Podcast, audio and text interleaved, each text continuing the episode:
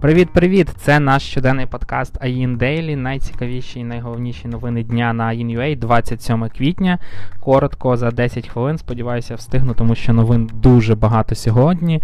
Розповім про цікаве. Найперше, це те, що е, Макс, е, Максим Поляков, український підприємець, е, купує. Виробника невеликих супутників Dragonfly Aerospace. Dragonfly Aerospace е, це компанія з Південної Африки. Е, суму угоди, на жаль, не називають, але е, тепер ця компанія буде у такому якомусь певному холдингу Максима Полякова. Нагадаю, у нього вже є компанія Firefly Aerospace. Ця компанія робить.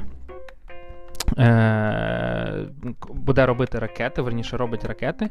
У неї є rd центр великий в Дніпрі, і ви можете навіть зайти подивитися. У нас є його фотографії, розповідь про нього. А також у нього є компанія, яка робить е, софт для того, щоб робити супут... Е, знімки з орбіти Землі. І по суті такий от холдинг, в якому є компанія, яка робить софт, є компанія, яка робить камери і супутники, і є компанія, яка зможе це все доставляти у космос. І що цікаво, Dragonfly буде робити супутники на замовлення іншим компаніям, і е, на ракетах Firefly зможе відправляти їх у космос. За рахунок цього. Для Firefly буде постійний потік замовлень, компанія зможе генерувати е, виручку, крім того, що буде генерувати її від замовлень з інших е, якихось сторін, від інших комерційних замовлень. В прес-релізі також говориться про те, що Dragonfly буде розширювати свої е, виробничі потужності в Європі і Штатах. Можливо, десь біля Дніпра також відкриють е, ще один R&D для того, аби е, створювати супутники і там. Для України буде приємно, але поки якихось конкретних новин немає. Говорячи про те, де є конкретні новини, американська компанія Globality залучила 138 мільйонів інвестицій, і в тому числі ці гроші підуть на відкриття R&D центра в. Україні. Тут будуть е, набирати розробників, тому якщо у вас є е, бажання податися, прямо зараз відкрито декілька вакансій. Е, можете зайти, подивитися, якщо вам буде підходити, будете працювати в американській компанії з офісом в Україні. Це прикольна новина, як мені здається, мені подобається, що Україна стає таким собі rd центром для американських компаній, і тут набирають людей, які отримують пристойні заробітні плати і збільшують наш середній е, клас.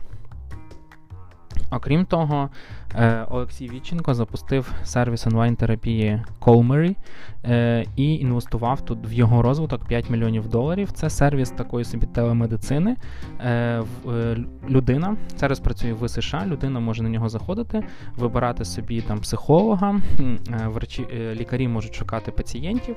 Вони мечаться, знаходять один одного е, і, по суті, допомагають на удальонці спілкуватися, їм вирішувати якісь свої питання е, в розвиток цього напрямку, в цього сервісу. Вітченко інвестував 5 мільйонів доларів і сподівається, що на сьогоднішній день, коли саме якісь віддалене спілкування, віддалений е, контакт настільки сильно популяризується, що сервіс буде розвиватися і набирати потужності. А від компанії Apple у нас одразу аж дві новини. Перша хороша для американців е, це те, що компанія заявила, що інвестує в економіку США 430 мільярдів доларів у декількох різних напрямках. Наприклад, у Одному з штатів вони заявили, що відкриють новий кампус вартістю 1 мільярд доларів, залучать туди 3 тисячі робітників, тобто створять 3 тисячі робочих місць, витратять 100 мільйонів доларів на розвиток е, м, сфери освіти, а ще 110 мільйонів доларів на інфраструктурні об'єкти, типу там доріг, школ і тому подібного. Ну, приватна компанія буде будувати мости. Звучить прикольно. Тобто в один штат в е, Кароліну. Вони інвестують близько півтора мільярда доларів. Звучить класно. Окрім того, компанія обіцяє створити 20 тисяч нових робочих місць по всіх штатах, інвестувати гроші в розвиток 5G е, в 9 штатах США, е, заплатити купу податків е, і створювати робочі місця. Окрім того, як говорить сама Apple, вони генерують замовлення для 9 тисяч американських підрядників. Це ну, мається на увазі там не ФОПи, як в Україні, а великі мілкі компанії, за рахунок чого вони дадуть можливість їм заробляти. Прямо зараз Apple створює так чи інакше робочі місця для 2,7 мільйонів людей у всіх е, штатах США. Та що цікаво, близько 2 мільйонів це люди, які створюють додатки для iOS, тобто це софт. Вони створюють додатки і заробляють на них і, і живуть з цього. Прикольно, що 13-14 е, років тому назад App Store не існувало, а сьогодні 2 мільйони людей заробляють на тому, що е, пишуть для нього ігри та додатки. Окрім того, як говорить сама компанія, вони за останніх 5 років заплатили 45 мільярдів доларів податків. З одної сторони, це, звичайно, дуже дуже велика цифра, тому що Apple це найбільша е, компанія, яка платить найбільше податків в США. З іншої сторони, скептики звертають увагу на те, що е, за 2000 2020 рік виручка компанії склала 270 мільярдів. А за останніх 5 років, напевно, е, близька до 1 трильйона доларів. Тому на цьому фоні 45 мільярдів податків виглядає не так багато, але треба розуміти, що Apple величезну кількість своїх, е, свого ревеню отримує саме в за межами штатів, відповідно, і податки платяться не лише в Штатах. Загалом, якщо вам цікаво дізнатись детальний план, він є на сайті компанії, вона прямо там розписала, що куди і як буде інвестувати. Та в той час, як Apple е, дала гарні надії для американської економіки, компанія забрала їх у всіх, е, хто працює з е, мобільними додатками і збирає через них е, дані.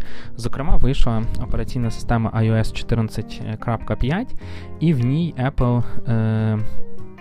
Ввела нові правила відслідковування е, даних, яка, які називаються App Tracking Transparency.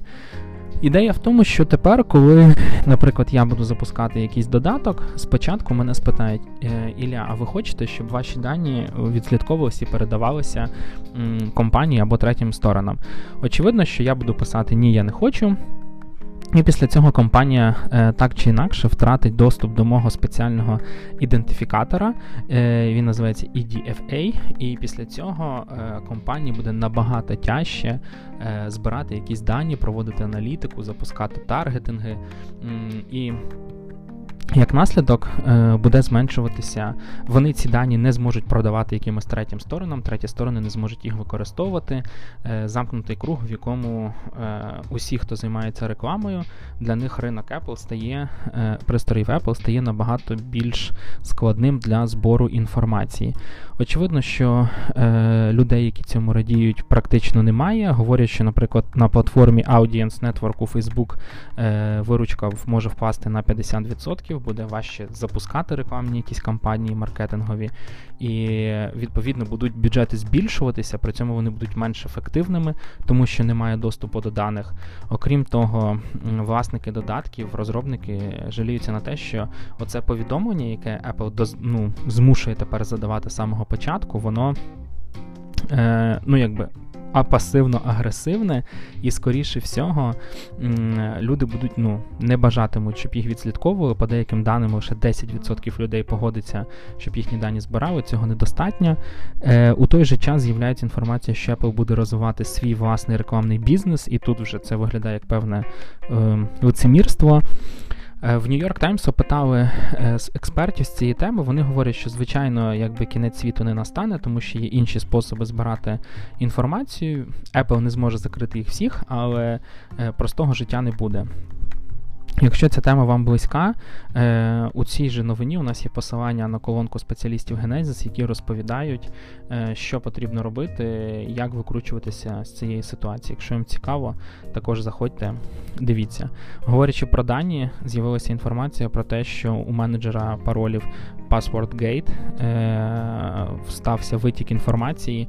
Близько 30 тисяч компаній постраждало, 370 тисяч е, людей по всьому світу е, їхні паролі е, вкрали. Е, відповідно, якщо ви користувалися цією терміново міняйте паролі на всіх сервісах, е, на всьому, чому тільки можна, тому що ваші паролі тепер скомпроментовані, скажімо так. Причому ситуація настільки потужна, що в Австралії, звідки родом ця компанія, навіть, е, умовно кажучи, Міністерство е, кібербезпеки, я не знаю, чи відділ кібербезпеки сказав, що е, вийшов на загальнонаціональному рівні і сказав, що терміново потрібно вам всім міняти паролі, і це небезпечна штука, яка сталася. З хороших новин. Американський стартап Brex залучив 425 мільйонів з оцінкою 7,4 мільярда. Е, Цікаво, що е, ще зовсім недавно ми писали про цей проект е, в 2019 році. Тоді їхня оцінка була 860 мільйонів доларів. А два хлопці, які зробили цей проект, їм було 22 і 23 роки. Тепер їм 25 немає, а у них проект на 7 мільярдів. Брекс робить корпоративні е, кредитні карти з кучою додаткових функцій, які користуються популярністю. І ще одна цікава новина. Яка показує, наскільки сильно міняється наш світ. Це буквально вчора під ранок закінчилася по українському часу церемонія Оскар. Так от Netflix взяв сім статуеток, о сім Оскарів, і був номінований у 30, по 36 номінаціям. Тобто проекти, фільми, які зняли в Netflix, зібрали таку кількість до себе уваги. І я просто хочу звернути увагу на те, що по суті там 5 чи 6 років назад це було майже неможливо. Е, Про таке ніхто не говорив і навіть ніхто не міг думати. А на сьогодні Netflix не просто в номінаціях він бере, е, отримує нагороди і звертає на себе таку велику е, купу уваги. Для порівняння, наприклад, в 2020 році вони взяли лише два е, цих золотих чоловічки. Тобто індустрія стрімінгу, яка також створює свій контент, вона дуже сильно росте, дуже сильно підриває е, ці, не знаю, там устої, тому що статуетки можуть брати тільки там Warner Brothers. Чи чи схожі якісь компанії, і усе міняється. Цікаво, як це буде розвиватися далі. Хто його знає, може у наступному році саме е, фільм, який буде знятий Netflix чи HBO Max, чи можливо Disney Plus, е, отримує нагороду. І і усе зміниться. Подивимося, як це буде розвиватись. На цьому все. Дякую вам за увагу. Це був Аїн Дейлі. Коротко про головні новини 27 квітня.